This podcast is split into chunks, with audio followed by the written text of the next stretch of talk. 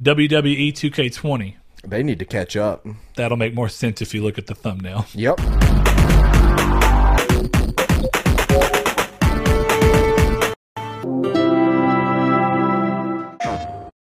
Figured. Hello and welcome to Triangle Square, the PlayStation Podcast. I'm your host Brett Beck, and alongside me, as always, Mister Saul Bridges bringing you guys lucky episode 134.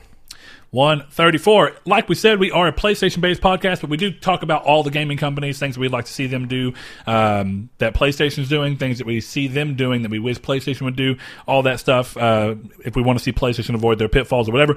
Uh, but of course, you can find us every Monday in video format over on YouTube at 10 a.m. PST and 12 p.m. CST. Uh, and if you like what we're doing over there and want to get involved with the topics that we're talking about or be part of our community's take section where we ask the community uh, a question and then get their feedback that we cover in the beginning of the next episode, then we'd love to hear you from you down in the comments below. If you don't, do YouTube or prefer to listen to podcasts uh, instead of just watching them, you can find us over on podcast services, be it iTunes, Google Play Music, Podbean. If you do Podbean, then of course you can uh, go download the app, lets you communicate with us through there. There is a comment section if you want to get in your stuff over there. But if you want to find us and chime into all these things, of course, you can do so by going to our social media, which is Twitter at Triangle SQRD. We have a Facebook group called Triangle Squared, a PlayStation podcast. And of course, we have a Discord uh, with our day to day, moment to moment lives in there. Uh, Saul has not been in too much as he's adapting to his new his new life. Well, it's not even that. I just can't get on my phone during the day. It's something you're adapting to your new Yeah. life. Used to, you were at a job where if you had little moments, you could, but Yeah. it's Now- actually a, a hard rule. now I can pop in at 10 a.m., t- noon o'clock, and then 3 Noon p.m., and then after 5. Since I get off every day at 5 now. Or 5 ish. Sometimes we get off a little bit later waiting for trucks, but no Yeah. big deal on that. Uh, anyway, uh, of course, if you want to go and join the Discord, we have a general chat where we just talk with everybody in the community who decides to hop in there. We do have a podcast open discussion channel, so you can come in and talk about anything we talk about in the podcast and share your thoughts in it, and we'll be happy to go back and forth with you on those. Uh, of course, you can go to the communities take section there and put your feedback in for the communities take section there, as well as a bunch of other channels that we do for different stuff with. If you want to talk about music that you like and stuff, that's perfectly fine. We have stuff where we talk about the PS Plus games, and if anybody wants to play together, we have a little PS Plus pals thing um, that we have in, and of course. We just have a great community over there and across all of our stuff. So thank you guys. Of course, it's time to get. I said of course way too many times. I gotta I gotta pull that back. Of course. I'm sorry. Of course, but uh, we got to start this show off the way that we always do before we get into our main topic, which, uh, you know what, Saul, I'm going to let you dish into what the main topic is loosely about your little synopsis before we go into our normal opening. Sure. So, you want to do it now? Yeah, I mean, just a, just a quick synopsis Oh, so yeah. people who know. So, if you keep listening, this is what you'll eventually hear about, as well as some news and stuff. So, Bully 2 finally came out, and it looks a lot like Bully 1. is that what we're going to call that? Yeah. No, yeah. Uh, very famous wrestling game, WWE. Uh, releases 2K games. Well, yeah, they release games uh, yearly, and uh, we got this yearly's iteration, and it's terrible looking. Looks like a PS2 game, maybe a late in PS2 game, early in PS3 game. At least in some parts. Not all the game looks terrible. There are some redeemable parts. But uh, yeah, we're gonna get into why we think that that's just not right for a sixty dollar game, and why we have standards, and why uh, we're not even really fans of WWE, anyways. But well, we won't be uh, playing it, or you know, what our thoughts on the matter. This would have been a good episode to have Jonathan on for like five minutes talking about too, Yeah, because he's somebody who actually dives into those games pretty much every year. really deeply They too. they may skip a year, but I mean they normally play into them very well. But they like wrestling, and that's just something that I feel like, even though it's a huge part of our generation, we just completely kind of. I'm not gonna say missed. I played one wrestling game. We were in it just for a little bit, and then we're easily able to get out. I don't. Remember, I don't even remember why we got a wrestling game on Nintendo 64, but we got a wrestling game, and I don't remember was what it it was. the SmackDown 64 game? Maybe uh, I could play a Sting with a baseball bat. Mm-hmm. That's pretty much what I remember about that.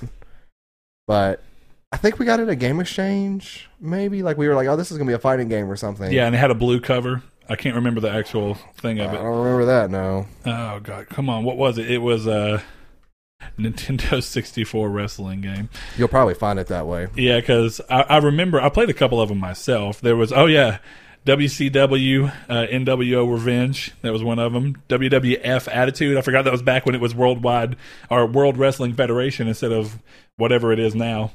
World Wrestling Entertainment. I don't know. Enterprises. I don't know. There goes WrestleMania 2000. That might be what it was. WWF No Mercy. I'm sure someone's played it before. If you've played it and you know what game I'm talking about, let me know.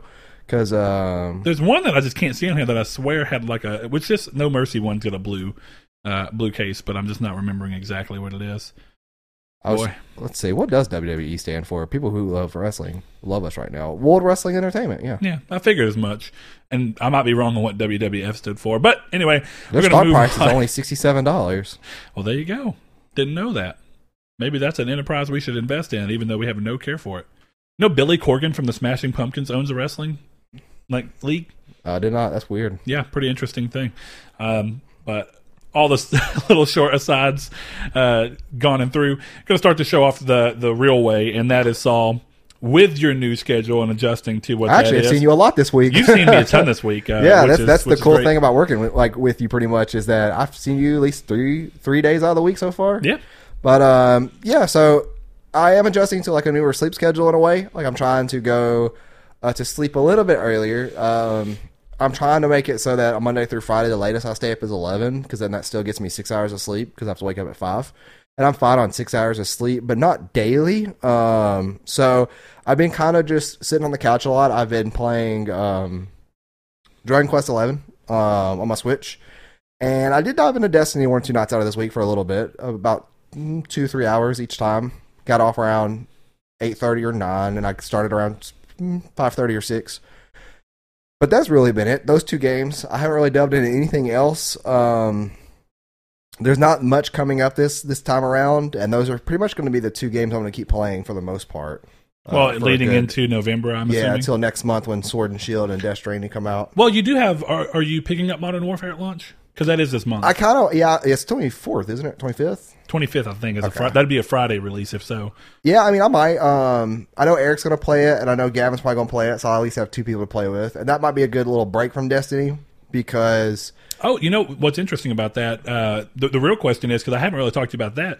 Have, with the new update coming into Destiny, have you been playing any more of Destiny's competitive modes, or has it really been more of the different? I mean, Actu- 'cause actually- you always rotated through them for the weeklies and stuff like that. But now that everything's a little different and how that happens, do you find yourself just on your own with no extra incentive? Are you just playing well, it's more the actually competitive? really easy to level up. So Destiny has two experience modes for PvP. They Okay. have Glory, which is competitive, and they have Valor, which is non-competitive. And Valor's what they've always had, right? Yeah. So Glory is a new one. I'm pretty sure, yeah. Um, and now it's essentially like where you, you used to be able to like lose a game, you'd lose tons of valor points. It takes 2100 to get to the most common uh, level called Fabled, and that's where you get a lot of the good stuff like Recluse, that submachine gun that everybody pretty much needs to have. That's how you get that gun. That's the only requisition to getting that. And it used to be that you get to 1700 or 1800 instead of 2150, which is uh, Fabled. And if you lose a match, you drop down to like 1500. It gets real hard right at the 1700 mark. And uh, it was so hard that I literally. Oh, I never paid attention to that. So, does the point deficit that happens if you lose expand at the higher levels? Like at the lower levels, do you use, do you lose less points if you lose a game? And as I think it's just crawl up? easier to go up earlier than you more than. I don't think you lose any more points. I think it's just easier to go up when you're lower versus when you're when you're up Well, there. I guess what I mean is You also fight a lot harder opponents because you're up there. You're getting up there with the good with the good people. you're scaling. Okay, that's what I was going to say. Is why is it getting harder? So you're not, yeah, you're not losing more points per se, but um, The matchmaking is you're happening in a losing more often. Um, but now instead of losing 200, 300 points, 500 points, when you lose, you lose like 50. So you could be at 1750 and you go back down to 1700. You win a game, you're going to go up to 21. Like if you if you're on a streak. Okay. Um, so essentially, I guess Destiny's trying to do something to make their multiplayer, or I should say their their competitive guns, a little easier to get to, or a little more accessible. Because Yeah. there's a big reason why I never did a lot of them. It's like I don't care for the multiplayer that much, and that means that I'm definitely not going to do and do what Gavin was doing and just grinding for this gun. Oh, no, dude, But I don't really um, care. You know, it's like I don't need that gun that bad. Not enough to make me play the game in a way that's going to make me hate the game. There was a Sunday or a Saturday night that I got I got off work uh, for my old job, and I always got off around four. And Saturday nights would typically be date nights, and uh, Annie went to bed around eight thirty. And I went in there and I was playing with Joe and Gavin, and I literally stayed online until 4:30 a.m. I had to work at 7:30 the next day. Sure. I had to stay online at 4:30 or 4 in the morning to get to that to get uh, Recluse, which is to get up to Legend. Oh yeah. and then Luna's Howl before that last reset. Yeah. yeah, I forgot about that. um, well, it wasn't even really before the last reset. It's just that I got into a groove, and I'm like, I want to get this by the end of the night. Um, for an example, now that the season has reset, I have gone from zero to about 1800 just today. Okay. Not really trying either. yeah. I only played for like four hours today. So God. if that, I don't actually. I don't think I played for four hours. I woke up at six thirty. We got donuts. I got online probably around nine after my shower. Played till twelve ish. Um, no, I played till like eleven thirty, and then I went in there and I was like, I was trying to look around for something to eat. So yeah, I only played for two and a half hours. Um, but yeah, that's that's pretty much been it, and I've been enjoying those two games a lot. What about you? What have you been playing? Um, I got to, and I gotta watch my ums, but I was playing uh, Borderlands three, and the thing is, like, I this actually happened before we started recording last time, but I was trying not to just wallow in my anger. Uh, and what got what happened was. I was playing, and uh, we, we talked about it before we started recording. The one of the vault monsters was just a really long fight for me, partially because at this point in the game, I've not been doing a lot of grinding to get certain legendaries or epics or whatever they're called in that game, uh, the yellow ones. But what ended up happening it's 25 minutes into this fight, which was already, I was doing fine. It wasn't hard at all. My damage output just wasn't what it felt like it needed to be. And Right. whenever I died, or actually I didn't die, whenever the game crashed, I had to completely restart that. And I was almost at the very end. He had like maybe, I'd say an eighth of his final health bar. I was almost done and then it crashed on me. And I went and looked it up. I was, I was upset. I was like, this is ridiculous. It really pulled me away from the game. I looked it up. It's a problem if you have FL4K or Flak in the game. And it, it's something that I saw a big thread upon where people were saying if you didn't have certain legendaries with him, your output for some reason was just weird. And that even, and I mean, I was even using things like he's a big tree.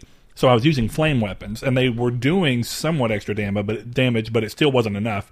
So it ended up kind of pulling me away from the game, and I ended up buying uh, Infamous First Light because I've been on this thing of like, well, if I find myself in a dead time, games I've enjoyed in the past, I might as well go back and try the DLC. So, of course, I started with First Light. I knew it was a smaller experience. I played that all the way through to getting the platinum.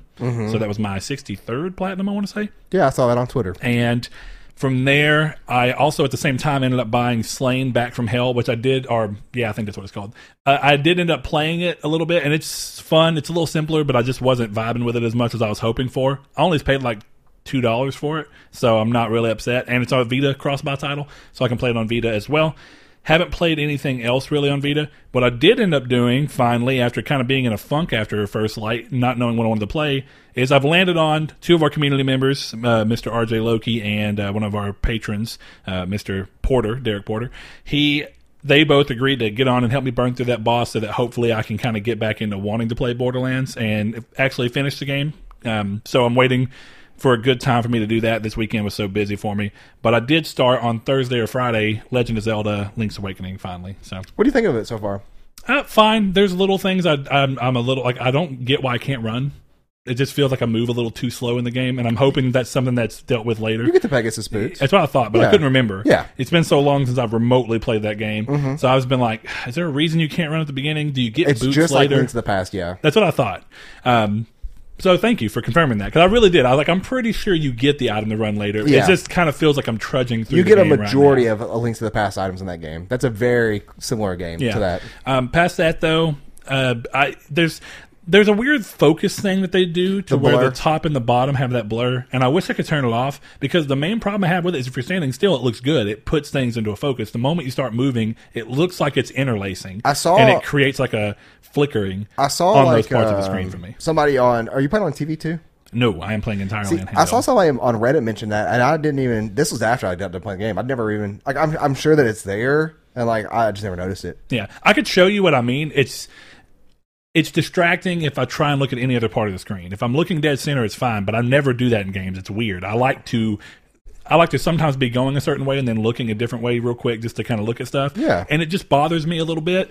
Um, and past that, the game has got a little bit of performance problems. It, it kind of hiccups every now and then. Yeah, I'm telling you that that frame rate problem it has is weird. Yeah. that's one I of the don't even- reasons it pulled away from Game of the Year for me. Is like it's just every now and then, like when you transfer to a new area, they're just literally 30 frames, and it, it cuts exactly to 30 frames when it goes into those pos- in the, into those new areas. So it's almost like that there's something there that they left out, like they were supposed to have something, a transition effect or something that Yeah. they had to prop or something. I don't know, but it's it's weird. It's almost not a technical glitch. It's just like and It's it- intended, but it, you You're don't right. The weird part intended. is that it drops from 60 to 30, which the thing is, 30 doesn't feel wrong at all. You know, the- when you start getting under 30 is when you get a feeling of like, well, this is just literally not working. But Is it going under 30 for you? No. Oh, It's just flipping between 60 and 30. Yeah. And that feels like because it the- literally cuts the game speed in half. yeah, it, but it makes yeah, it makes it feel like your movement suddenly not as responsive. Yeah. and it may, it's it's something I've seen other games do here and there, but I really wish that they wouldn't.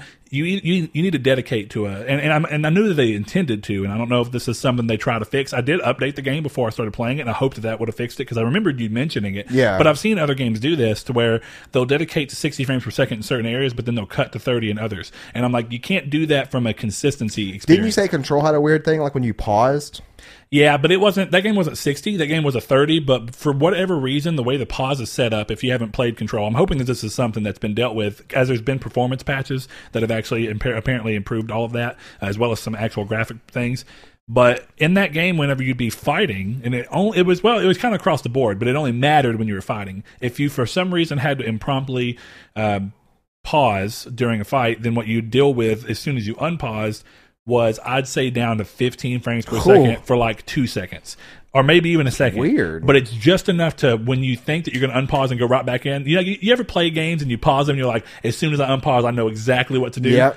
This game doesn't offer you that because you think you know exactly what to do, there's but a then, delay. yeah, and it's like okay, Weird. Now I couldn't do it, so it just kind of made me like I hate that. It's kind of like Greedfall would not let you pause during cutscenes, and sometimes I have a little kid that's running in uh, close to bedtime when I start playing, and then she's running in during dialogue, or Hannah would start trying to show me something on her computer on her phone. I'm like, please shut the hell up. You know I'm what? just I, I I know that I'm asking you a lot, and I can normally pause during these games, but I told them time and again, like, hey, unfortunately, this game does not let me pause here. So I felt that way during Control, a game that otherwise lets you pause during everything, but if I paused, I suffered the consequences. Uh, do you know, like, when you're playing a new game, I'm always worried because some games have it so that if you press options or the touchpad, it just skips the cutscene. Where some has it where it actually pauses the cutscene, and you never know what you're going to get until you Yep. accidentally mess up. I Yep. hate that. I'll give Greedfall its, its benefit. When you go to hit start to try and pause during a cutscene, it would say, hold this button to skip the cutscene because that's what it thought you were trying to do.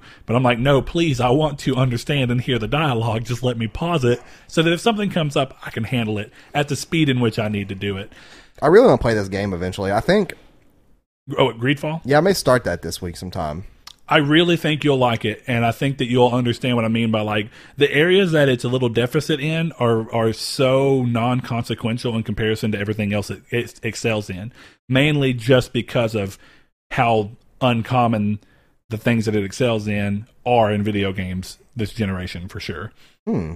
So I'm hoping you enjoy it. I mean, it's like I said, it's not game of the year for me, but it's going to be one of those games where even some of the games that are game of the year contenders, I actually think I might remember it better than those, just for the fact of how uh, how much it caught me off guard. Yeah. So it's it's kind of like one of those things where it, I always say it's like it's a little different for that, but anything is always like I call it the Roadhouse effect.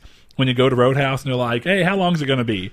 and you go 30, they go 35 minutes and you go Ooh, okay i guess i'm gonna con- i'm gonna uh, go ahead and put myself here for 35 minutes i'm gonna go ahead and say i'm doing it but then you sit down and like 15 minutes in they're like beck party of three and you're like oh hey I, I never had that happen to me before. Oh, it happens to me every time. I'm I've the person ever, that's if I've ever had to wait at Roadhouse, I have never waited the length of time that they said. That's why I kind of give them. But I also know that if it's crazy busy, I don't even give it a try. But if it's in between, and then I go in, and they say it's going to be 30 minutes. I'm like, that really means 10. But you still have that thing in your mind of, well, they said 30, so whenever it hits 12 minutes and they call you, you have that thing of like, hey, look at that.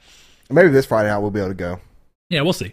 But either way, I just like that. It's it's where a game subverts your expectation. Yeah. They set one expectation, but then you start doing. You're like, oh, okay, this is great. So I think you will enjoy it, and I'm I'm, I'm I'd be curious to see your thoughts mirrored off of what mine were, and we'll go from there. But uh, that's about it. I do have plans to start playing some other games.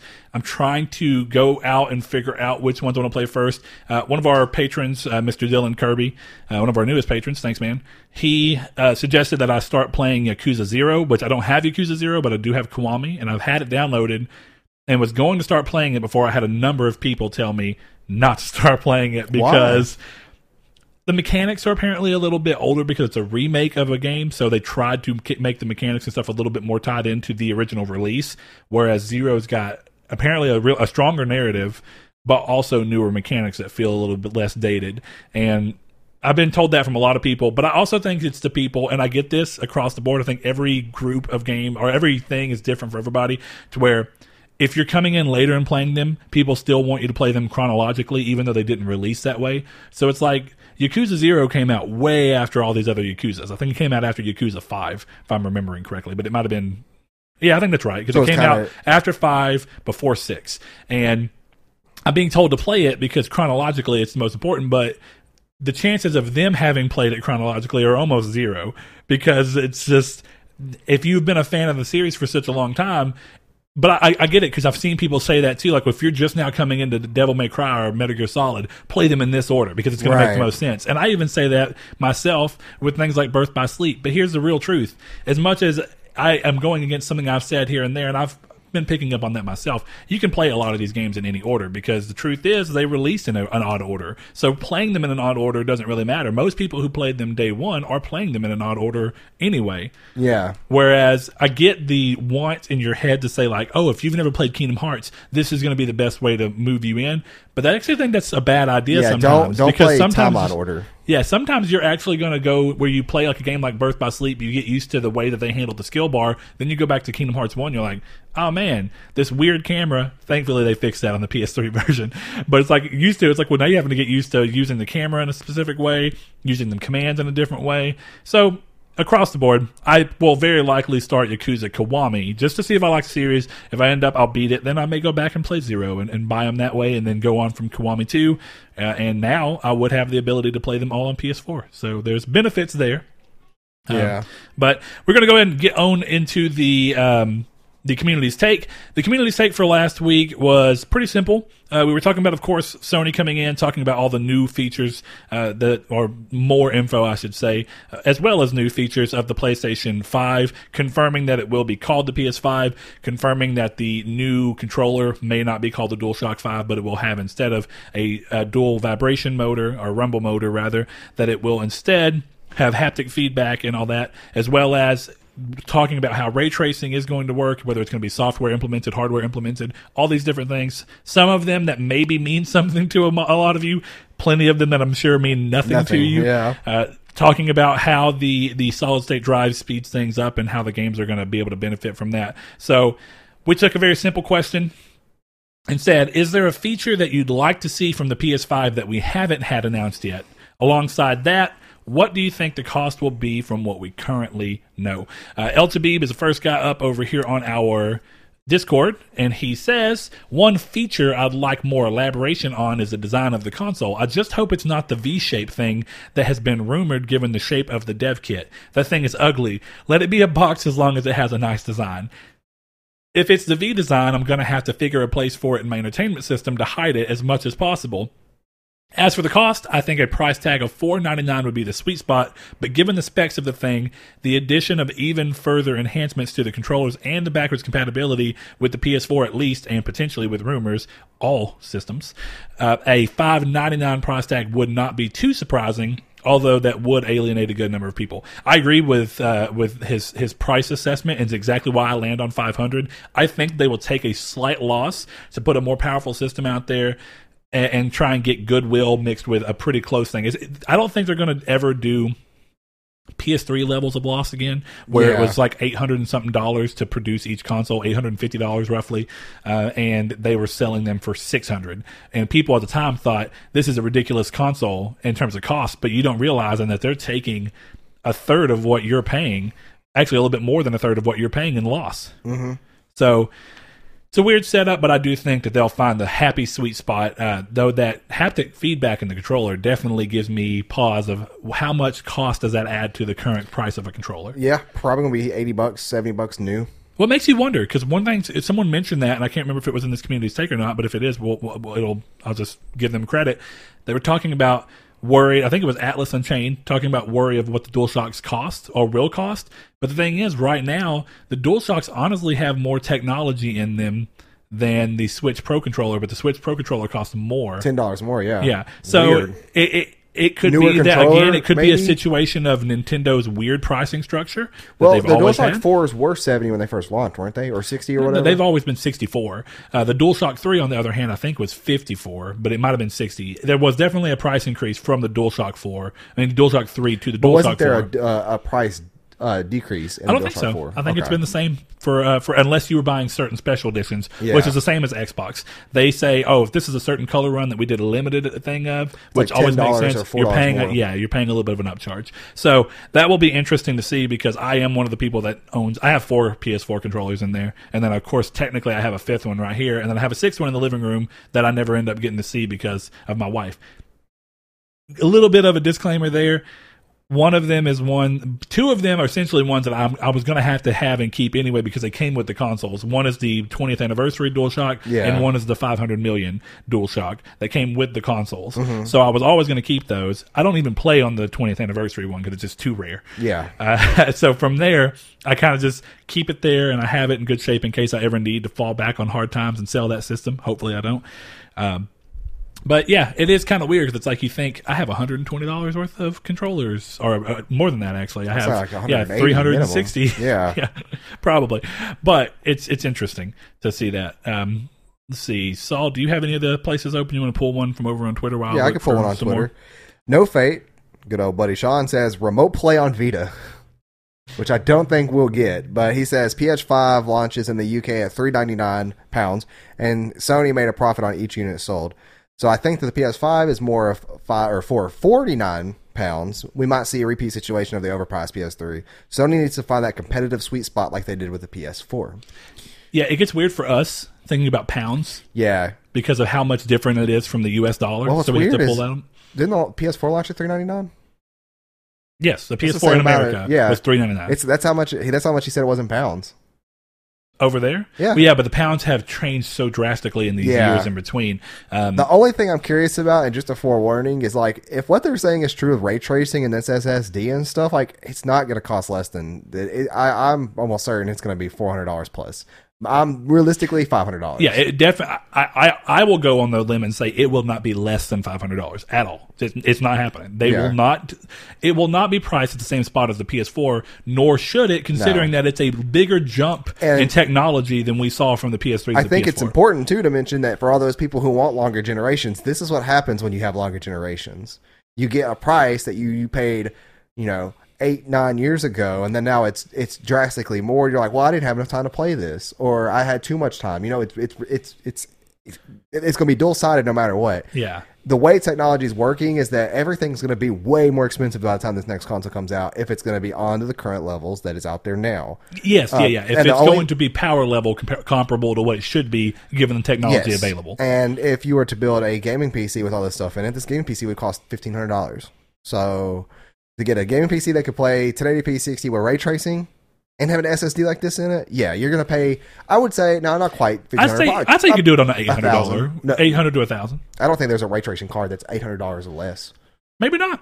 We'll see. Uh, But it also at depends on what they're 1080p doing from a ray tracing standpoint. It may be ray tracing, but it's not physically the same ray tracing. It they might be checkerboarding. It's somewhere in between. I'm not going to say checkerboarding. I do think it's hardware level, but maybe it's not to the same level. It's kind of like how you think about anti-aliasing. And sorry if we're speaking too much weird stuff, but you know how when you deal with anti-aliasing, certain cards can do a higher level of anti-aliasing. We might be seeing ray tracing on the consoles, but at a lower quality than what you'd get from the computer version, or certain computer versions, depending on what that is. Considering that I don't have a card on my computer that has ray tracing because I'm my card's about three years old now. So for those for those that are kind of curious, right now, if you want ray tracing in a PC, you're gonna have look be looking at anywhere between 230 to 280 for. Oh, that article's old.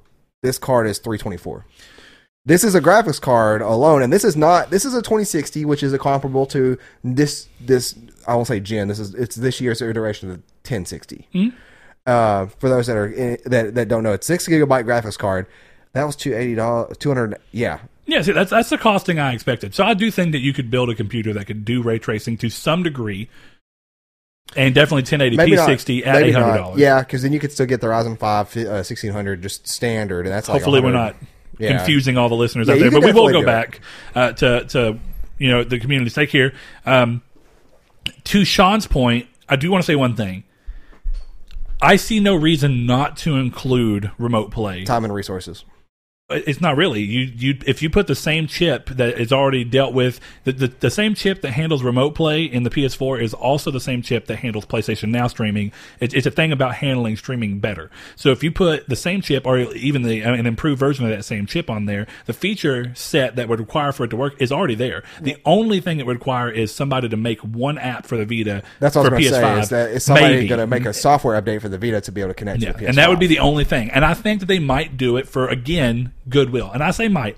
I do not mean that that I expect it to happen, but I do think that when where they are with the Vita and and how much of a hit they took to their their name and their normal history of always really well supporting their consoles. Now maybe their their peripherals have been iffy, but if they put out a console or even a handheld with the PSP despite its problems, they've always had a history of supporting it for a long time, even if it's in hard dire straits. We saw it happen with the PSP getting in dire straits, and they worked with developers to get good games on it. And you had a system that has stellar games by the time that it was done. You had the same situation, and stellar games that were not only AAA also some cheaper games for the PSP, but then a, a lot of them were Sony made games. You saw Sony making games until its last year that they were really doing stuff with it. Whereas the, Vita the Vita, happened so quickly that the first, Sony year and a half? two years, Two years? yeah, essentially two two and a half years by the time they released the last game that they were going to do for it.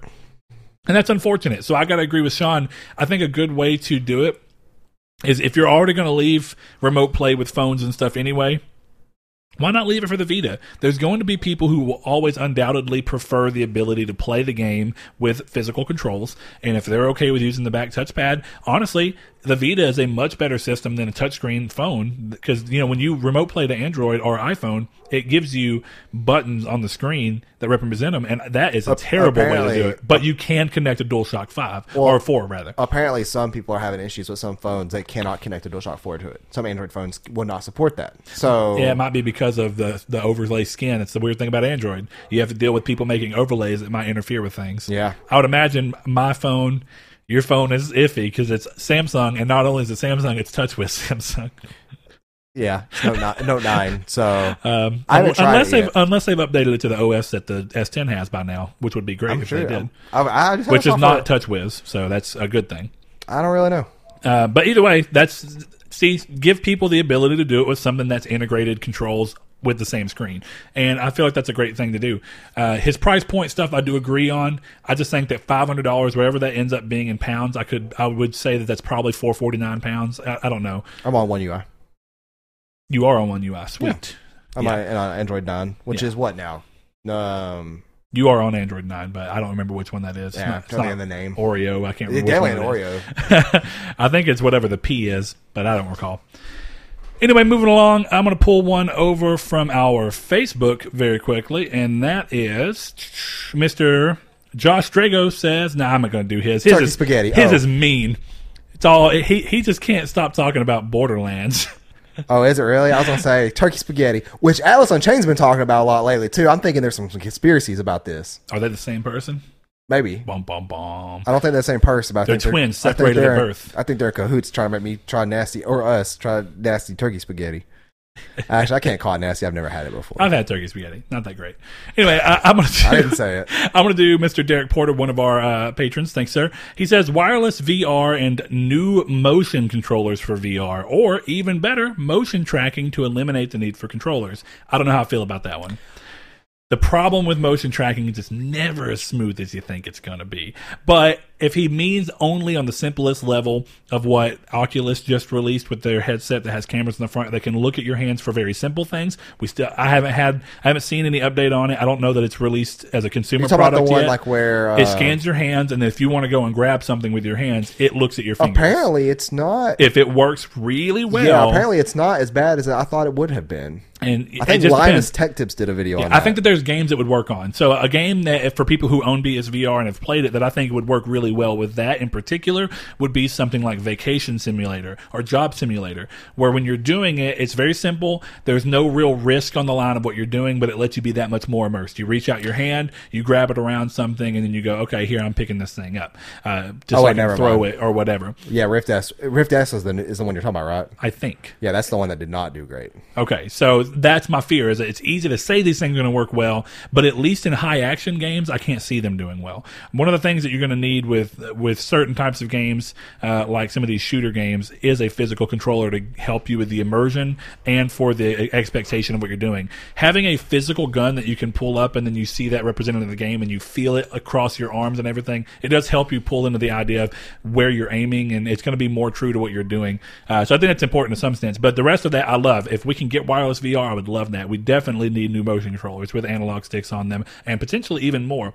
I would love to see, even though I don't think it'll happen from a consumer price aspect, I would love to see them take on some of the benefits of some of the other controllers. I think it's Oculus's controller that has the finger things where if you you can Yeah. there's buttons per finger. So when you wrap your hand around the grip, there'll be a button under each finger, and if you squeeze it, it acts as oh hey here I'm we are. I'm pretty sure that is Oculus's thing uh, because I that's the controllers that come with the Quest. I'm fairly certain. I think you're right. So anyway, those are pretty interesting. I love to see that. He says, as far as price, honestly, wouldn't be surprised to see a five hundred dollar price tag. I'm going to go ahead and keep saying five hundred dollars is it, guys. I It has you. to be. Like If I'm wrong, if they're I'm not taking if they're not taking a loss, But I'm telling yeah. you. Uh, anyway, and I think that, that it's five hundred with them taking a very small loss, fifty dollars or so. It's worth it to them. You know what I mean? Think about how much money they've made hand over fist today, or today, this this generation. Uh, that'd be it. Uh, let's see. I'm going to pull another one from here real quick. Mr. Donovan Williams. He says forward compatibility, which is interesting, and he expects the price to be six hundred and fifty dollars to seven hundred dollars. Um, if they're if they're trying to hit 4K 60, then yeah, absolutely. But I don't, think, so they're because they're hitting hit they're hitting 4K 30 relatively relatively steadily on the Xbox One X, and that's that's a that's the console that's five hundred dollars. That by now for sure the, the the the parts inside of it have dropped in cost. Microsoft just because the console probably didn't sell enough for them yeah, to get bulk benefits. the difference between 4K 30 and 60 is like Oh, is a is two hundred dollar graphics card difference. But but well, it's not even a graphics card. That's also that really when you're talking about frames per second, a lot of that ends up falling onto your your processor. well, it depends on the game too, because of VRAM. That's also true, but it really depends on your processor more than anything because it's having to double everything over in terms of how quickly it processes through it. Well, yeah, then you won't bottleneck your Yeah, GPU and CPU. When you think about that, I mean, you're dealing with a console that by now could probably.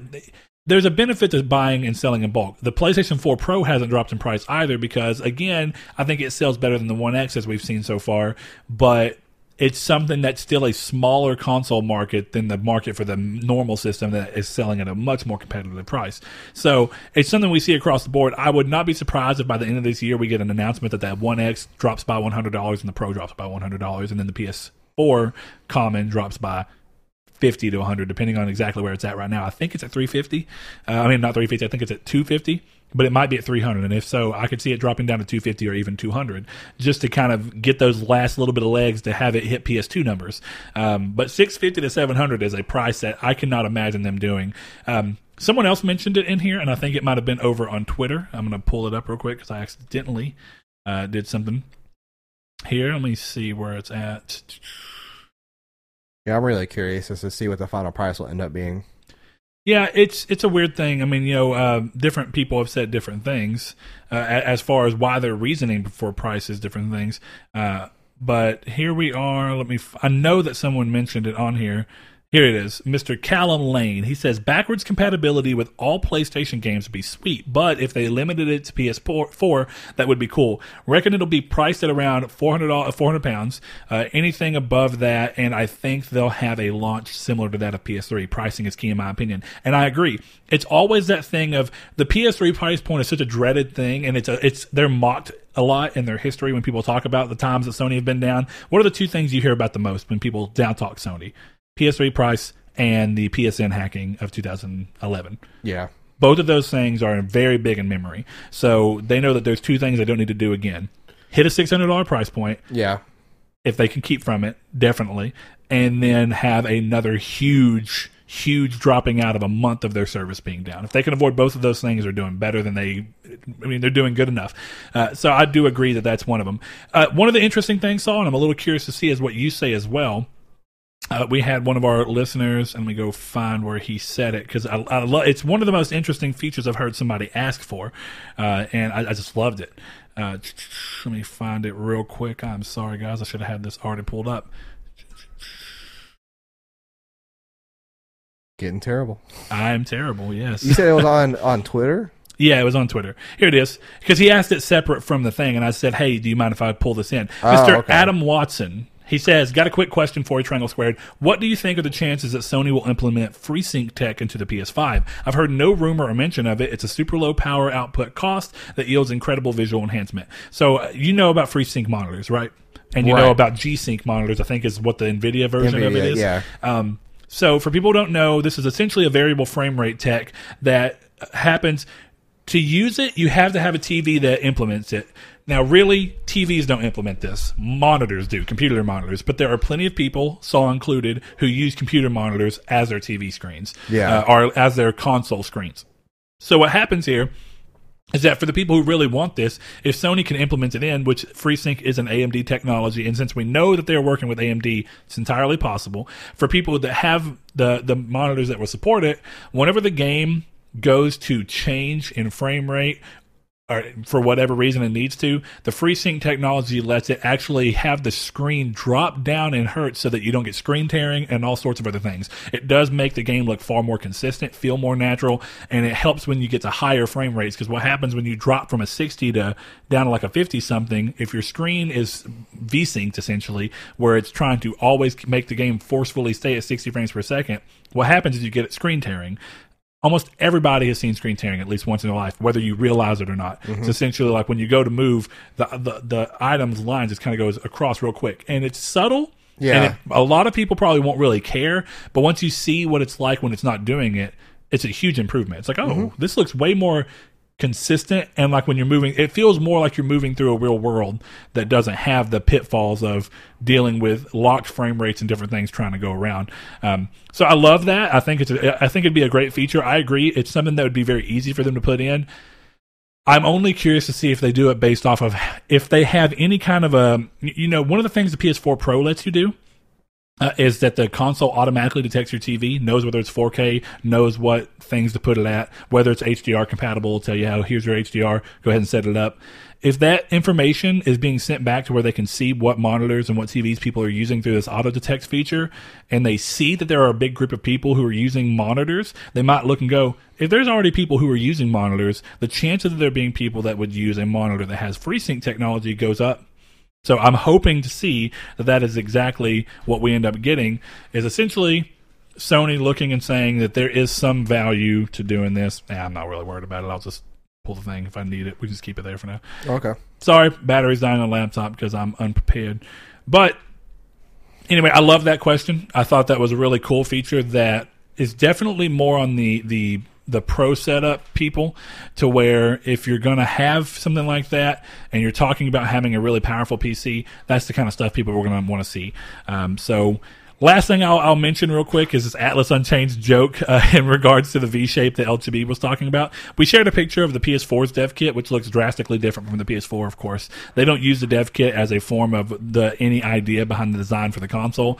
But one thing I've always found weird about the V thing is that even as a dev kit, it seems weird to have fans directly blowing out towards each other.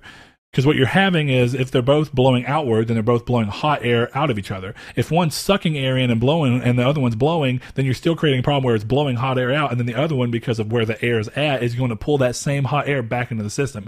So it's very unlikely that it's that. It's probably likely that they're both either there's fans on the back of the system and both of those V's are to pull cool air in with hot air going out of the back. Mm-hmm. Or they're both blowing hot air out towards each other. We don't know because we haven't seen be the whole that thing. since the V, could they be slanted, like where the slants on the the one side are is up going and up the and other one's ones are down. Yeah. The problem with down is that it, there's a hard surface right there, so the air would bounce.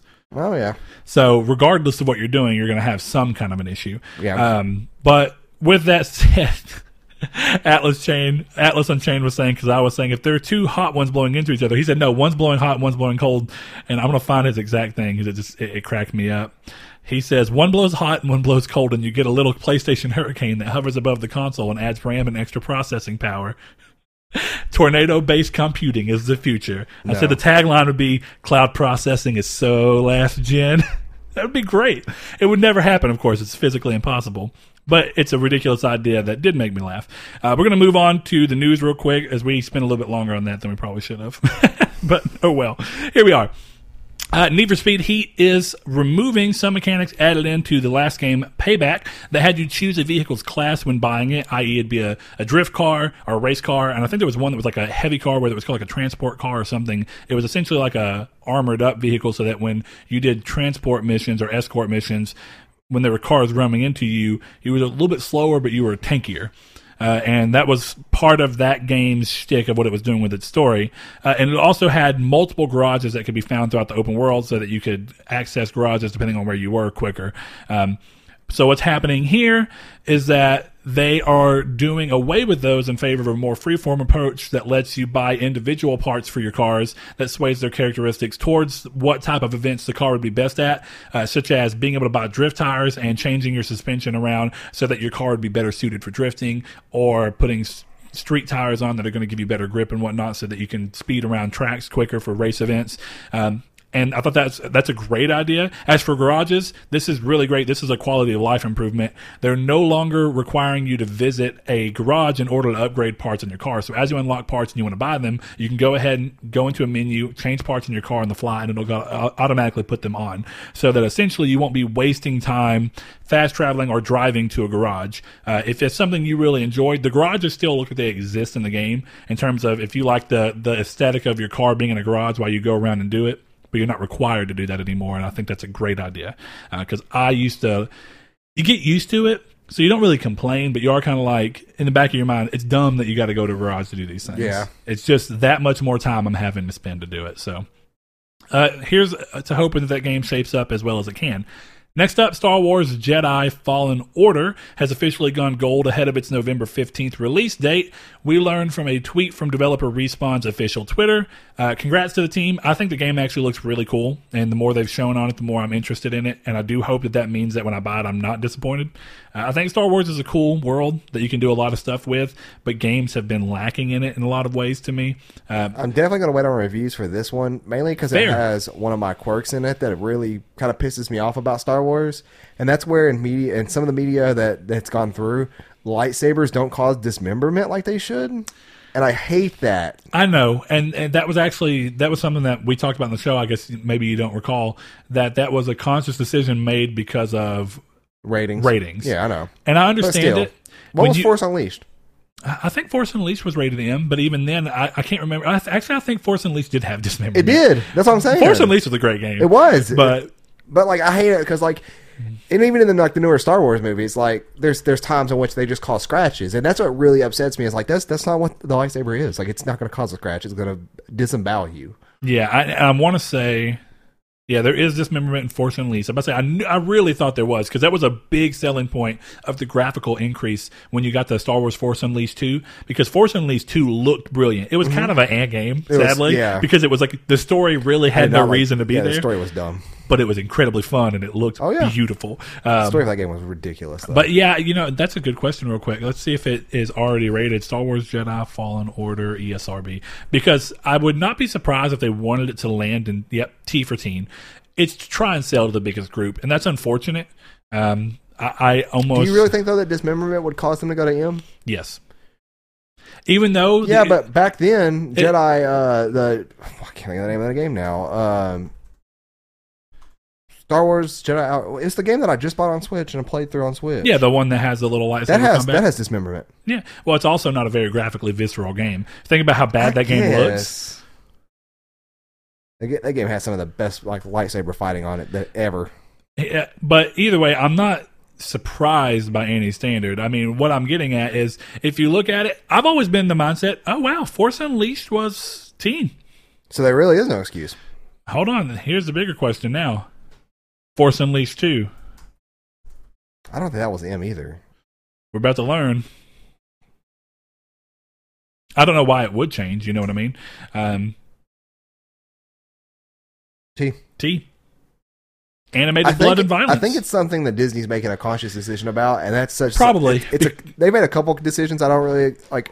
I don't like hate, but I don't agree with. That I don't agree with like something like that. Like you don't change the formula of a weapon. Yeah. In the first in, in, in A New Hope, you know, the, they went to um, uh, the bar. Oh God, the cantina. cantina, and um, they they cut that dude's arm off. Yeah. Now, one thing they messed up there was there was blood where it should have cauterized it. Yes, which- that's what I was about to say about Yeah, about but this. it was gory, It doesn't. It, P- it, it doesn't PG. cause much. It's not blood, and blood definitely is one of those things that gets you Well, like you know when you think about a back then it game. Yeah, for sure. that. Uh, but a game like The Darkness, of course, where you're ripping people's arms off and blood's flying everywhere. Yeah. of course, I But this understand. it. But you're right. This cauterizes it. So when you're, when you're dealing with that, you're right. It does kind of lead you to the thing of. Do they consider to be? Do they consider arms and legs that you've cut off laying around to be a bad thing? Eh, It's kind of weird. I mean, they I, I agree a, with they you. should have bought a company with a lightsaber. I've never, I hadn't even really thought about it, but now that you said it, technically someone's been stabbed, but it wasn't anything crazy. There has been nobody cut in half, anything dismembered in the new trilogy at all. Yep, one. Snoke.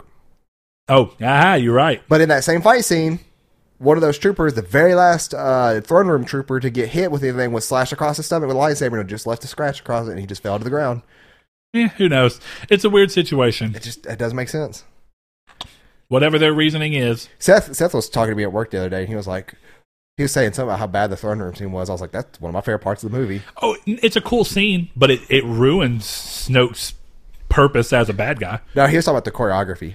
Eh, I actually thought that. I mean, I, I don't want to get into that. I'm not going to spoil a movie that's still relatively new. Anyway, moving right on along, Warframe continues to truck on stronger than ever with the announcement of their new Grendel Warframe that will hit alongside the Empyrean expansion. Empyrean, sorry, expansion. That is changing much of the game. The expansion adds in the Railjack spaceship that was teased at TennoCon and E3 in 2018, as well as a Shadow of Mordor style Nemesis system that has an enemy named Kuva Lich. I'm gonna say that's how you say it. A character with Warframe parts fused into his flesh who shows up in unrelated missions at random, looking, excuse me, to pick a fight as he hunts you down relentlessly. Similar to Mordor's system, he will be unique for each player, bringing up what weapons killed him, uh, different tactics you employed off him in the past, as well as other personal jabs at your history with each other. On top of gameplay changes at all levels, Warframe is working to improve its engine for the next generation, which adds real-time shadows, better reflection, and smoothing of flight visuals. But whether or not we'll see those on current gen consoles or any form of improvements uh, before next gen does not currently is not known, nor is a release date for this announced. Uh, it does seem like it's pretty far along. Wouldn't be surprised if we get it by the end of the year. Uh, but this is the game that continues to. It's it's it's weird. The game is only in competition with itself. Pretty much, yeah. It's like no other game does this. No other game is really pushing them to do anything this crazily drastic. But they're kind of like, well, we did this last time, so we've got to go above and beyond on that this time. Yeah. So uh, it is cool that they're doing the Nemesis system. I actually think that it's one of the most compelling parts of the Shadow games, even though they sometimes lean on them a little too heavily, and it starts being like, I can't even play the game because you constantly have this guy coming back trying to kill me. But I think the first game handled it perfectly, and from there it was just like I, I was surprised that we've not seen more games do it while also being a little bit like happy with that. It's like I didn't want to see every game do it because then it loses every bit of what made it feel special. But I, I was surprised that I've seen almost no other game really even attempt it. Yeah. So seeing it in this situation, I think is an interesting setup. Um, and it's just one character instead of a bunch of them. It's one character that comes back instead of like, oh, well, there's 18 orcs that I've killed who can, any of them can show up. Multiple of them can show up at once. You know, that was always the annoying thing about Shadow of War, or, uh, uh, Shadow of War, is you can have like four orcs that are part of your Nemesis system show up at the same time. Yeah. And it's like, ugh, why do I have to fight four of you? I'm just trying to play the story. Uh, next up, though, Final Fantasy XIV's online, uh, Final Fantasy XIV Online's Vows of Virtue, Deeds of Cruelty upcoming update has been teased, revealing the long-known Nier Automata themed raid called Yorha Dark Apocalypse that was written by Nier creator himself, Yoko Taro, the man, the legend.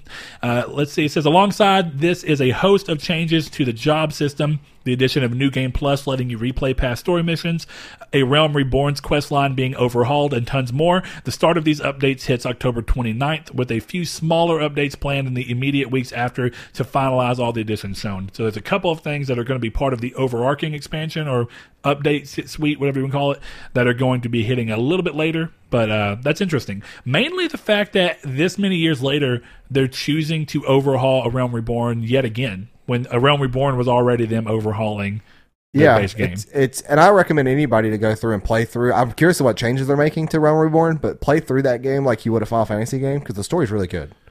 I've heard that from so many people, and Yeah. that it, it's a little odd because of how much other Final Fantasy games it pulls into its lore. Yeah, But yeah, it's it's, it's definitely an interesting setup.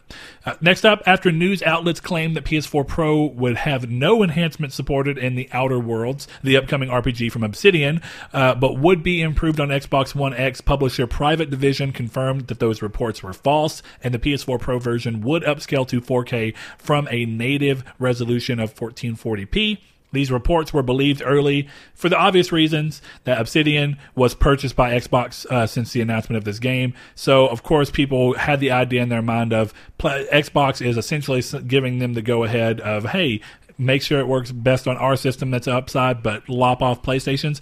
I thought that sounded so strange when they did it. I was like, it doesn't make sense because Xbox is not the publisher. I felt So it like does I, not I want to know who made that rumor up. Like, where would that con- come from originally, anyway? Yeah, it makes you wonder how would someone because I don't think it's misinformation that someone landed on, though it very well could be someone saying, "Look at how ga- good this game looks in Xbox One X." Does the PlayStation 4 version have anything extra? I don't think so. And then that was all of it. You know, that that could have been it. It could Yeah. have been any number of things. But I also do feel like this could have just been a power play on trying to make the uh, the Xbox version look like it's the overall best one. And here's And- the thing: and if they it did, I is the overall best one. I mean, Yeah. it's going to be one that plays at 4K native resolution, whereas the PS4 Pro doesn't.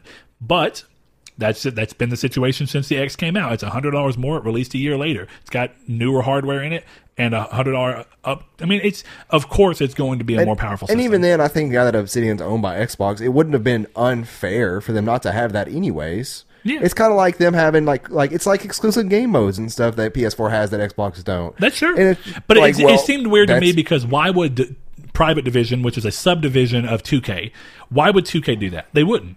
They would have no reason to. And, and Private Division, of course, is the ones that had to come up and say these are not true.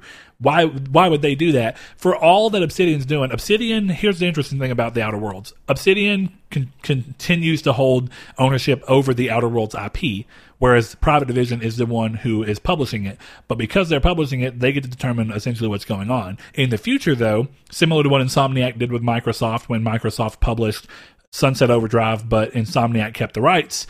Moving forward, now that Obsidian is owned by Xbox, any future of the Outer Worlds games would be Xbox exclusive. Apparently, a spokesperson from uh, Private Division told Windows Central that the original statement. So that guy's probably fired.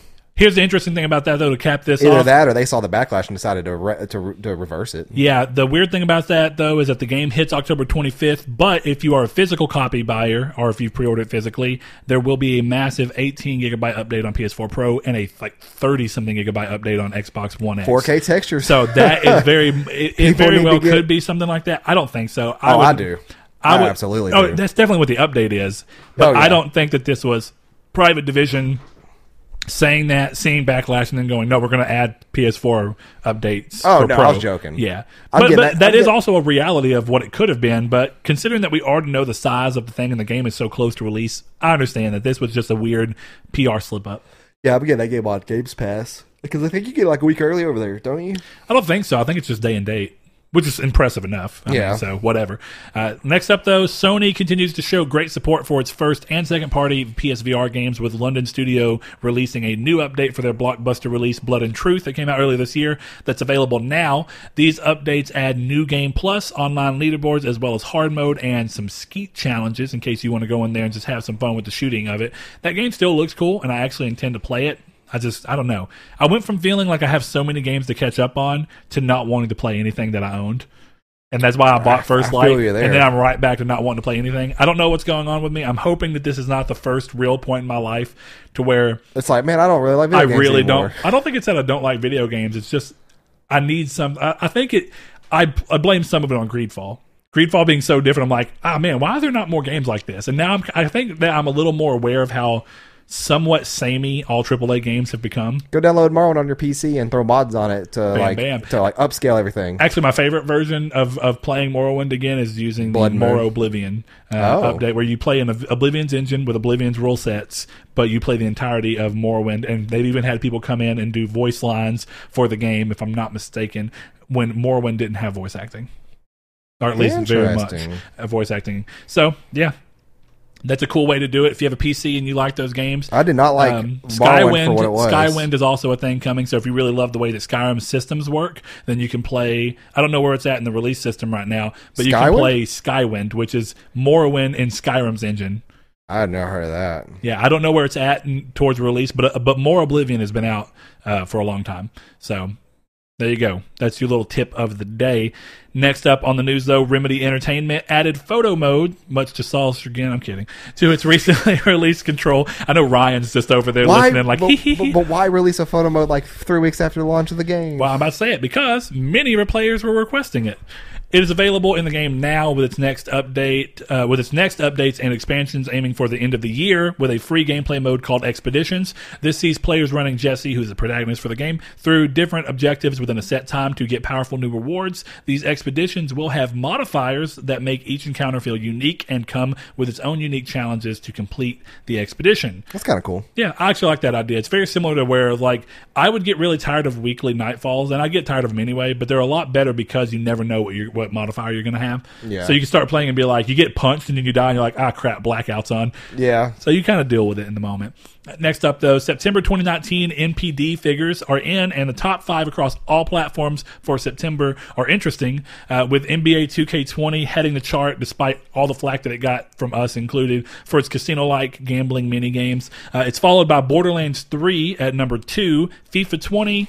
The uh, Legend of Zelda Link's Awakening and then Madden NFL 20, showing that sports games are still going strong as ever despite big competition. Besides what will probably be WWE 2K20. I can't imagine it's going to sell that well, but Oh, it does, you have no idea. Wrestling fans don't care about those graphics.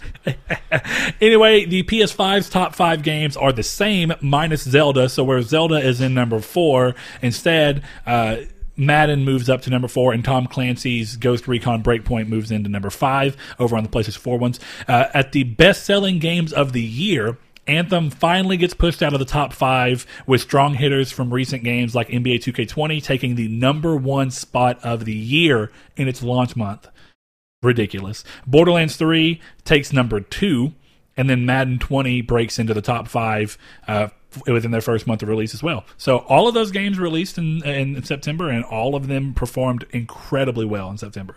Uh, so that's good. Mm-hmm. And it's it, like I say, as much crap as Anthem got, it's amazing that it took until September for that game to get pushed out of the best-selling games of the year, top five, and it's still in the top Just, ten. I don't understand it. It, it it goes to show how much that game sold up front. 'Cause that's the only way that it happens. Has to be, You, yeah. you don't have you don't hit those types of sales after you have such a marred launch for whatever reason. That I enjoy the game, but that's just what it is. You're not going to get those types of sales. It's not a continued thing. So you know what? As much as I don't care for the way NBA 2K20 did their things, it's impressive, and I, I'll give them their credit where it's at. Couple more up though. We have Mortal Kombat 11 has a Halloween event for players that will let players take on four new boss fights with Halloween themed modifiers like flying witches and bats and more.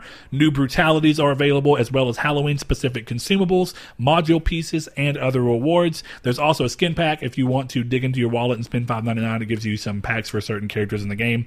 Um, so, you know, if, if that's how you like your idea of a game of a service, there you go. You get something interesting for it. I love seeing games do events like this, though, and for free because I don't feel like I've ever seen ha- Mortal Kombat do a Halloween event before.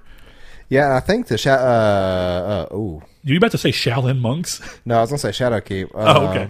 Festival of the Lost is starting soon in Destiny, which I Oh love. yes, yeah, yeah. And here's to see if I'll make it back to Destiny or not. But moving on to the next thing, Capcom has now consider or is now considering Resident Evil and Devil May Cry as major brands after the success of both Devil May Cry 5 and Resident Evil 2's remake, meaning that we will likely continue to see more from the series and far more often. Though personally, I have a hope that that doesn't mean that they start pushing these out in such a way that they burn the series out again. I think part of the reason that these series came back so strong is that Devil May Cry was just dormant for a long time, and then for certain fans, they don't even consider DMC part of Devil May Cry games, so it's been dormant for a long time. If you consider that game to not Oh yeah, exist. 2008, right? 2007. Oh, let's see. For was it 2009 that Devil May Cry 4 came out? Absolutely not. Like 2007. Yeah, you're probably right. Either way, it's been a long time, so that one coming back is good. And then the thing about Resident Evil 2 is that Resident Evil 7 2008. January 2008. Okay.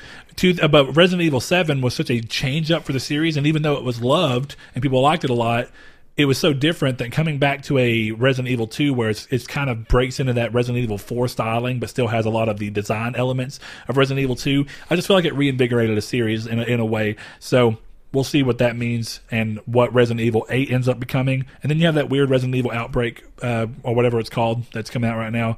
Project Resistance. Yeah. Yeah. We'll see how that ends up faring as well. I don't know that that's necessarily what I would say would be the smart move to do, but maybe because maybe it keeps you from burning out the other mechanics. Yeah. I don't know. Shadow of the Tomb Raider is getting the definitive edition treatment with all of the DLC packed into the game and releasing November 5th. Next up, Sony has confirmed the slightly obvious, I think, to all of us, uh, that PS Now will be making its way to PS5 alongside plans to improve the tech and software revolving around it. This announcement came courtesy of Sony Interactive Entertainment's network team and teased many cloud gaming p- patents that make them, quote, absolutely confident end quote in their ability to improve their service moving into the next gen and last up on our list horizon zero dawn developer guerrilla games has recently visited sweden to visit goodbye kansas studios in stockholm for some motion capture this is the studio uh, Goodbye Kansas Studios are the people behind the CGI trailers for Overkill's The Walking Dead that just recently came out, uh, Cyberpunk 2077's trailers, and plenty more. Many think that this is evidence of them preparing footage for their upcoming multiplayer focused title that is being helmed by ex Rainbow Six Siege director Simon LaRouche, LaRoche, something like that.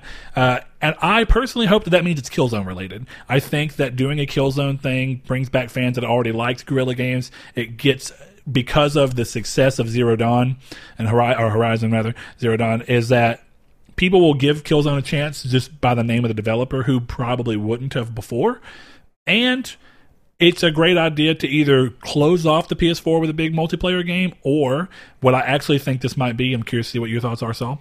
I think this might be them preparing footage, uh, going in, doing all the motion capture, and getting a CGI trailer ready for sometime around February when we have an official PS5 event and they start showing off games that are going to be on that system. I could see that. And Horizon 2 of likes would be really, really cool for a launch title. do you really? Um, do you think that they would do that as a launch title? I, I'm, I'm in between. The main reason I say that is that It follows uh, the same suit with Guerrilla normally, like Killzone Shadowfall being a launch title. Yeah, but this is a game that Guerrilla pro- previously never sold anywhere close to what Horizon Zero Dawn did, and part of the reason Zero Dawn sold so well is it released at a time period when there was that many consoles out there. Or so it's only two things: it either has to be a cross-gen title that happens to hit PS4 and PS5, or it has to be a PS5 exclusive Yeah. and cut down on the number of potential buyers. Yeah, it's PS5 exclusive. It's going to give people a, a, a reason to buy the PS5 because right now we don't know what PS5 has.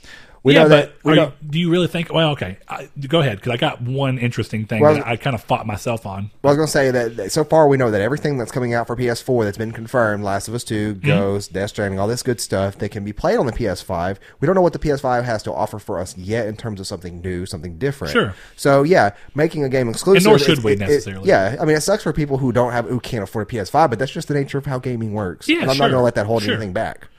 But I, I mean that because w- think about the two launch titles for PS4.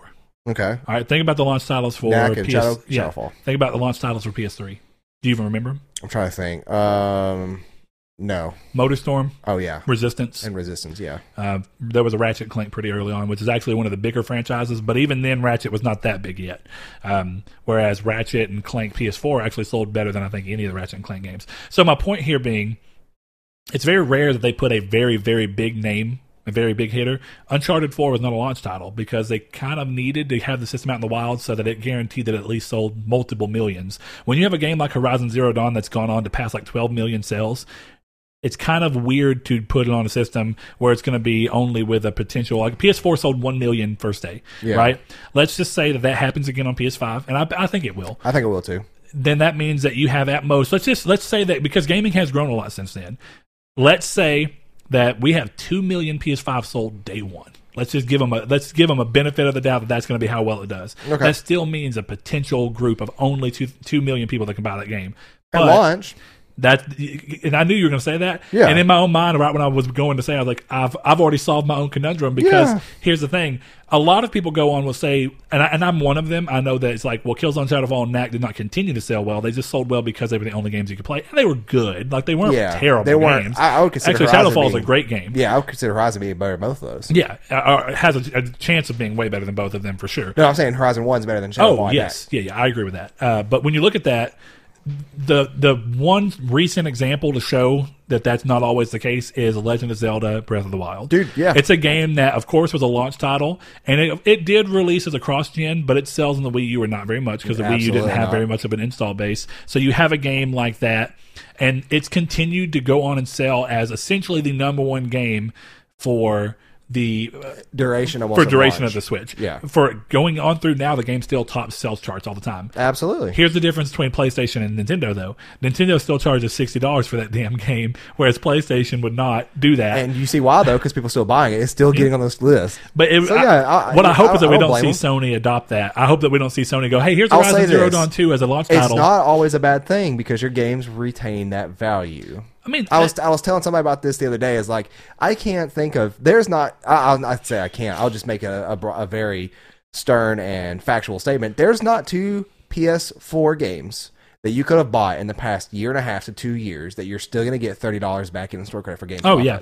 Yeah. where you can take both uh, Mario Odyssey, which is about a year year and a half ago, and then you can take uh, Breath of the Wild two years ago and get both 30 35 dollars back for. it. Yeah. and you have you trade those two and you get a brand new game. yeah, like I said, it's it's always that it's a, it's a catch twenty two. You have to pay more up front for games, But it keeps that value. but it keeps for- its value for the foreseeable Yep, future. and that's Yeah. what I don't mind. Like people always say, like, "Oh, I don't like how their prices never have sales." Yeah, but you never lose your value when you buy it, like you do a normal game. That's true. And one thing that somebody actually pointed out in the PS4 subreddit, there was actually a really cool thread about this a few months ago, and somebody said that I don't like the fact that if I buy God of War within a year, it's ten dollars or twenty dollars less than what it is than what everybody else paid for it. He said, and then, of course he got attacked because they were like, "Well, that's it's a year later. There's nothing of value a year I mean, later." it, it's And not then- even that. It's not that it's nothing of value. It's that either you spend the money to play it because you want to to keep up with what we were talking about in our last Dickish at Best episode. Whereas Yeah. if you want to be part of the social conversation around a game, You gotta get into then it. you've got to do it at the beginning, and you're going to pay more for that. But you also get an experience that is still worth sixty dollars.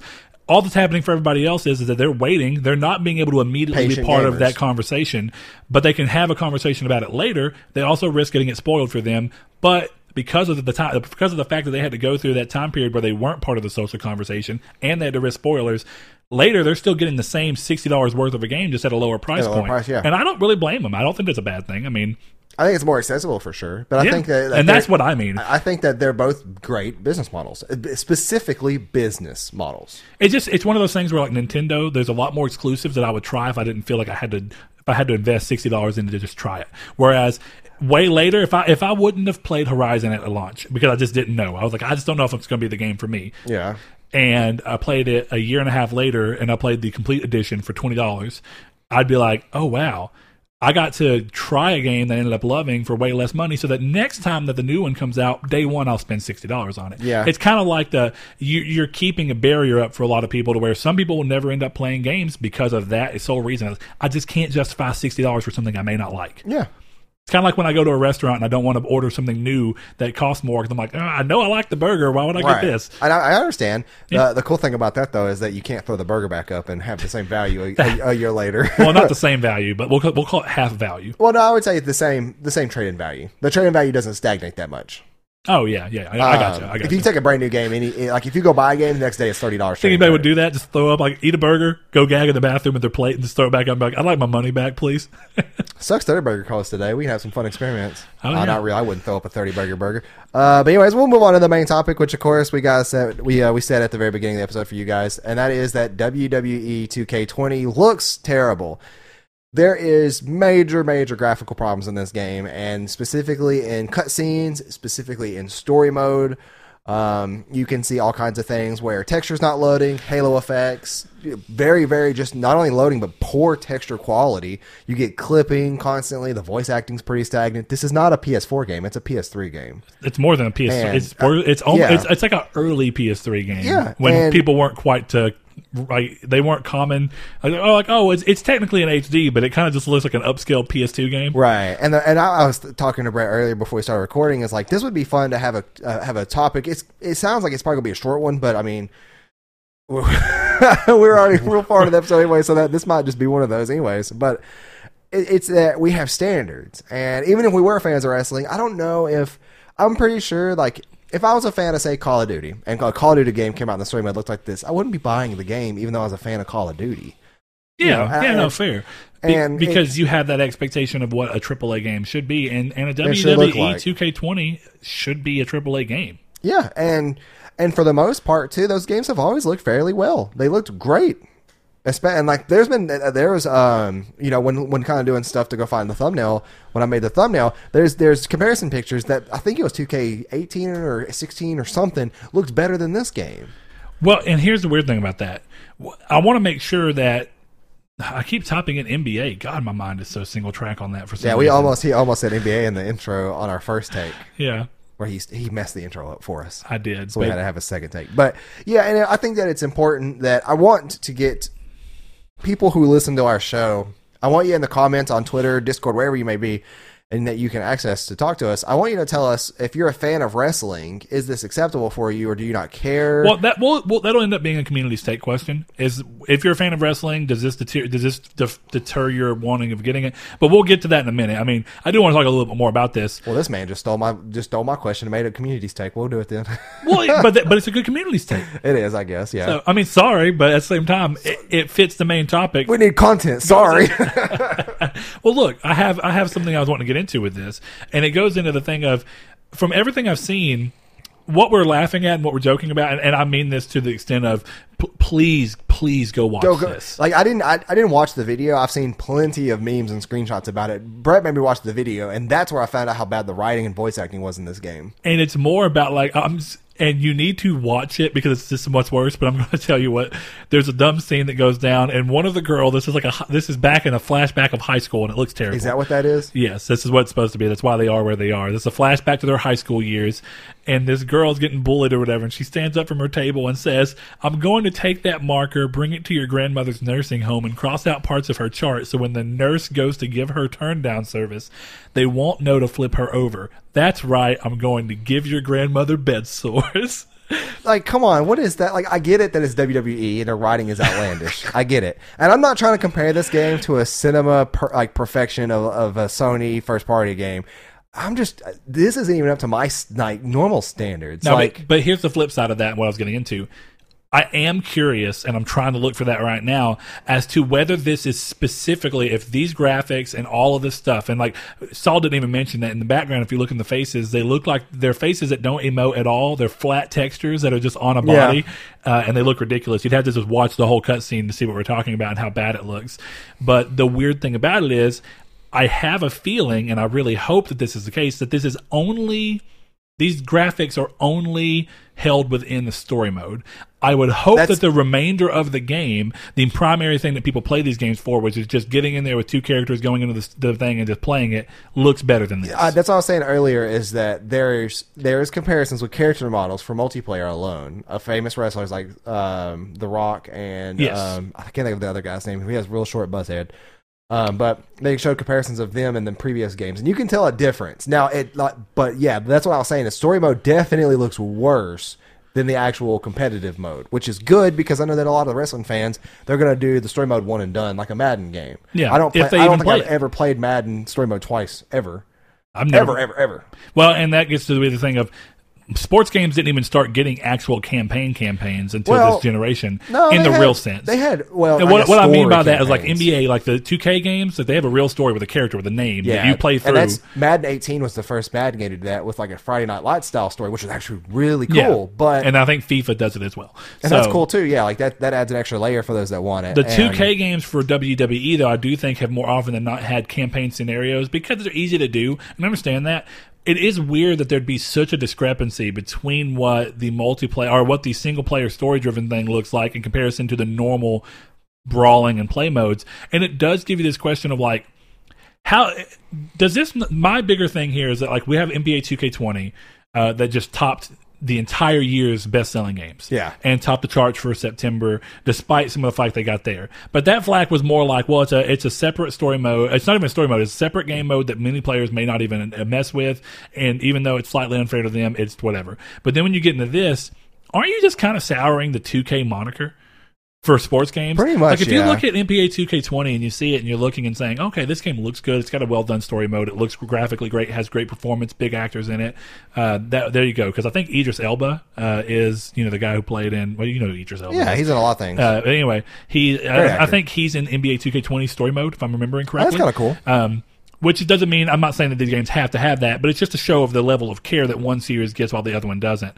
Uh, and WWE getting this treatment seems so odd to me because one thing I do I will say is I understand that in these games the the user generated characters or whatever the characters that you can go in and make yourself never look as good as the real models and they can't. No game has ever had character created models look as good as the in-game models because they have to handle so many Yeah. different Custom textures. yeah, face shapes because these games go in like kind of like the skate games do. You can sit there and change the way your face looks, how fat it is, what Yeah. skin Or color like Dark you Souls, have. like you can make yourself look not even human. Yes, exactly. So people go through and make like a red dude uh, who looks like he's got a propane tank for an arm or some weird crap. And maybe Yeah. it's not that ridiculous, but I've seen some pretty crazy things that Jonathan, uh, our buddies over at uh, Shenanigans and such, have made uh, during their things. And it does lead to a point of like, I understand that your your self made character can't look that good, but why do the rest of the characters who are obviously pre rendered? Why do they look so drastically different? Why does the writing seem that much worse? I know that the I know that writing for wrestling is meant to be wild, like Saul said. It's meant to be outlandish, but there's a level of how how much it is. It's like it's always over dramatic, but it's not normally this ridiculous. And Well, yeah, I was gonna say like wrestling in itself is a very over dramatic and dramatized kind of show. Even though some people don't like to admit it that it's all scripted and everything, it is obviously. it's, and I, I call it I, I call it the most. Uh, uh, it's not a bad thing that it's scripted though. no, it, it's essentially a soap opera for men. Pretty much, yeah. That's actually a perfect. And I mean, and, and that's not even fair to say because I mean, obviously women like it. But what I mean by that is it's something that's more widely accepted by definitely the youth too, because people get into it as kids. It's essentially a soap opera based around fighting, um, and it is all scripted and everything. So I, I get that that's one of those things, but I feel like it's never this bad. yeah, But the weird thing is, is by me me calling it a soap opera, this this writing actually feels like a soap opera's writing. This seems like something weird that you'd see in like Days of Our Lives, where it's like, oh, you were killed, but guess what? Your doctor's actually your husband, and he put his brain into someone else. What? yeah, and like honestly, they can like for Halloween wrestling can really have some potential in there to knock into that. fun. So, yeah, Yeah. but of course. Uh, I think they like to. They want to retain even a serious moniker, even though it's being dramatic. So, Well, this is okay. This is a good comparison point. You you've seen stuff for Greedfall, right? Yeah. Greedfall is a game that environmentally looks pretty solid, uh, and character models, of course, in games like that, the character models look a little less than wanting to be desired, but the armor looks pretty good around them, surprisingly. So you can, you see where a game that's not a AAA game is a AA game with a much smaller potential fan base. Um, and a much smaller marketing budget, definitely. Uh, when you're looking at that, it, what, what I mean is that WWE it comes with an attached fan base. Greedfall and Spiders don't. Definitely because Spiders does not have a huge history of making great games. oh, I thought you were saying the reverse of that.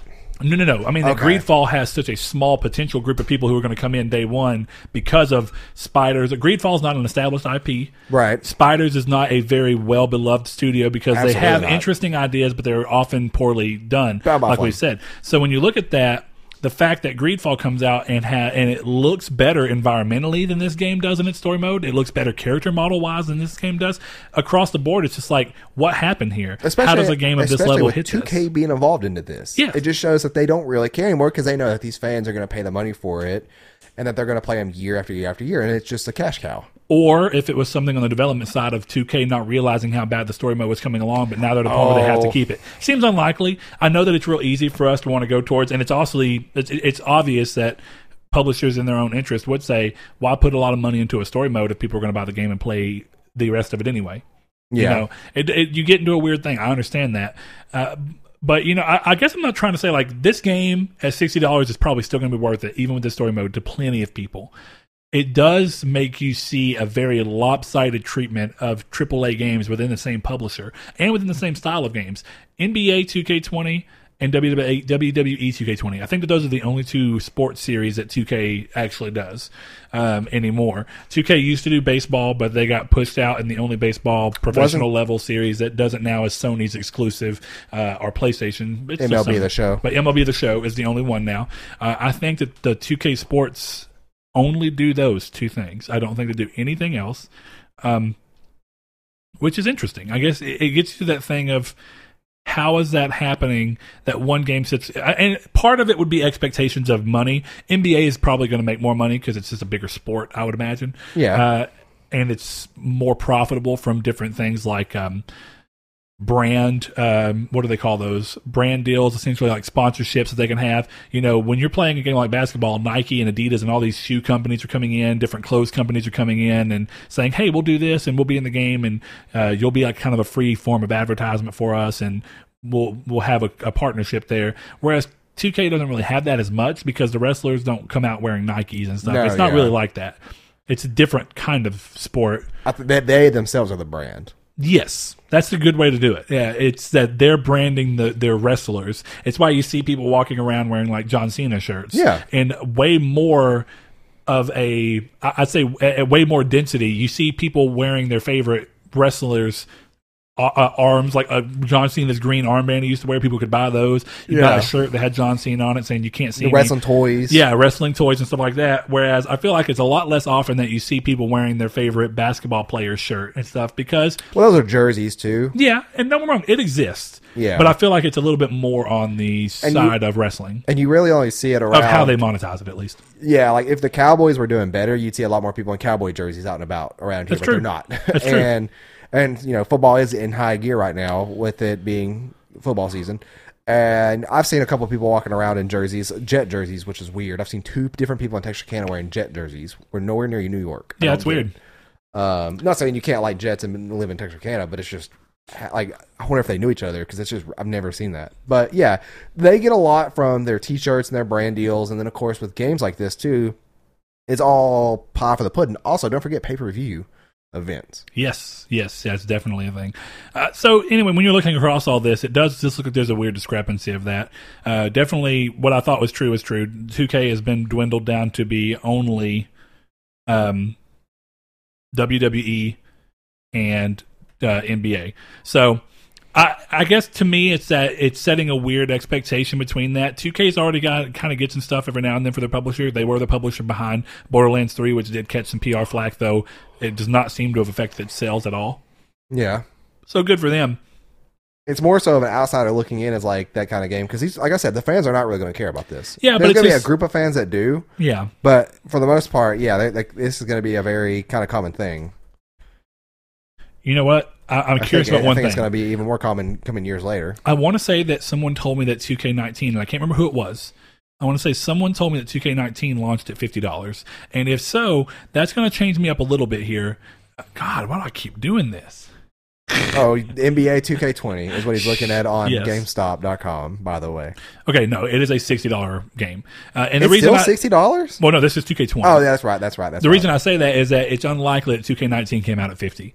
Uh, and the reason I kind of bring that in is Greedfall comes out at 50. You're right. It's a double A game, and I wondered if the pricing was set up to where maybe this game was coming out at forty dollars, and part of the reason that this was happening is they were trying to make this game more affordable to reach more people, but that also meant that, that some of the quality things took a little bit of a dive in, a, in an effort of moving it from a triple A game with a triple A price point to a double A game with a double A price point. Yeah. and that would have changed my opinion on this a little bit. I do still think that this is a pretty drastic thing, and I, I like like Saul said, I want to see y'all's thoughts on these things because it's it's so weird that I just I, I it's weird that I know that this game is still going to sell well, but how well compared to what it could. That's something that we'll probably never know. It's Yeah. just uh, it's impossible. But we can at least ask our little community what their thoughts are. Yeah. And I, I'd go as far as to say like we were saying, so Saul's question is going to be the, the crux of the of the the community state question here. It's going to be, you know, if you're a fan of wrestling and, and you typically buy the games, does seeing what you're seeing here deter you at all from buying the game, or at least make you a little bit more, you know, Hesitant. hesitant to buy the game? Thank you. Uh, and then past that, even if you aren't a fan of wrestling, if there was a game series that you'd always loved that suddenly took this sharp of a of a dive in quality, Would you still consider it? would you still it? consider it buy or can still consider buying it and at a full price that it's always been um, so we're going to leave you with that one we didn't see much else going on in the news that we really wanted to talk about big time on And this is just a fun topic. It's, Yeah. it's fun to have these shorter, kind of more lighthearted topics uh, to talk about. We know it's a good change for you guys as well. Um, but yeah, thanks everybody for coming out to episode 134. Be sure that if you liked our content, like it and let us know. And if you disliked it, dislike it and let us know why. You know, we're open to change. And uh, if you're on podcast services, get involved over there as well. And um, yeah, consider hopping in our Patreon. You get some early content, you get some exclusive content every three months if you're a patron for three months in a row, and you get your name in the credits of the video, just like right now. Brett, let them know. Woo woo! Thanks to our patrons, Dan Barber. I don't know why I just did the ICP whoop whoop. And I- I'm curious too because I don't know if people realize that this is also a live segment of the show. yeah, I bet they don't. Anyway, Dan. Barber, Josh Jarrell, Matthew Green, my name is Dan, Douglas Below, Sean Santarud, Eric McAllister, Matt Sycamore, Funk Turkey, Shadowist, Steven Salazar, The Stoner, Travis Below, Eduardo Palomino, Stefan Swanlin, Coy Live, Philip Laguerre, Corey Hickerson, Brian, Donovan Williams, William Digital Spooker, Derek Porter, Josh Ayers, Brandon Edwards, Sean One Neo, Tyler Powers, and Dylan Kirby. If you would like to support the show and get extra content, free content, early content, all that stuff, go check out our Patreon. It's patreon.com slash Nartec Gaming or click the link down in the description below. And it's not Nartec Gaming. I'm sorry. It's patreon.com slash Nartec. Thank you.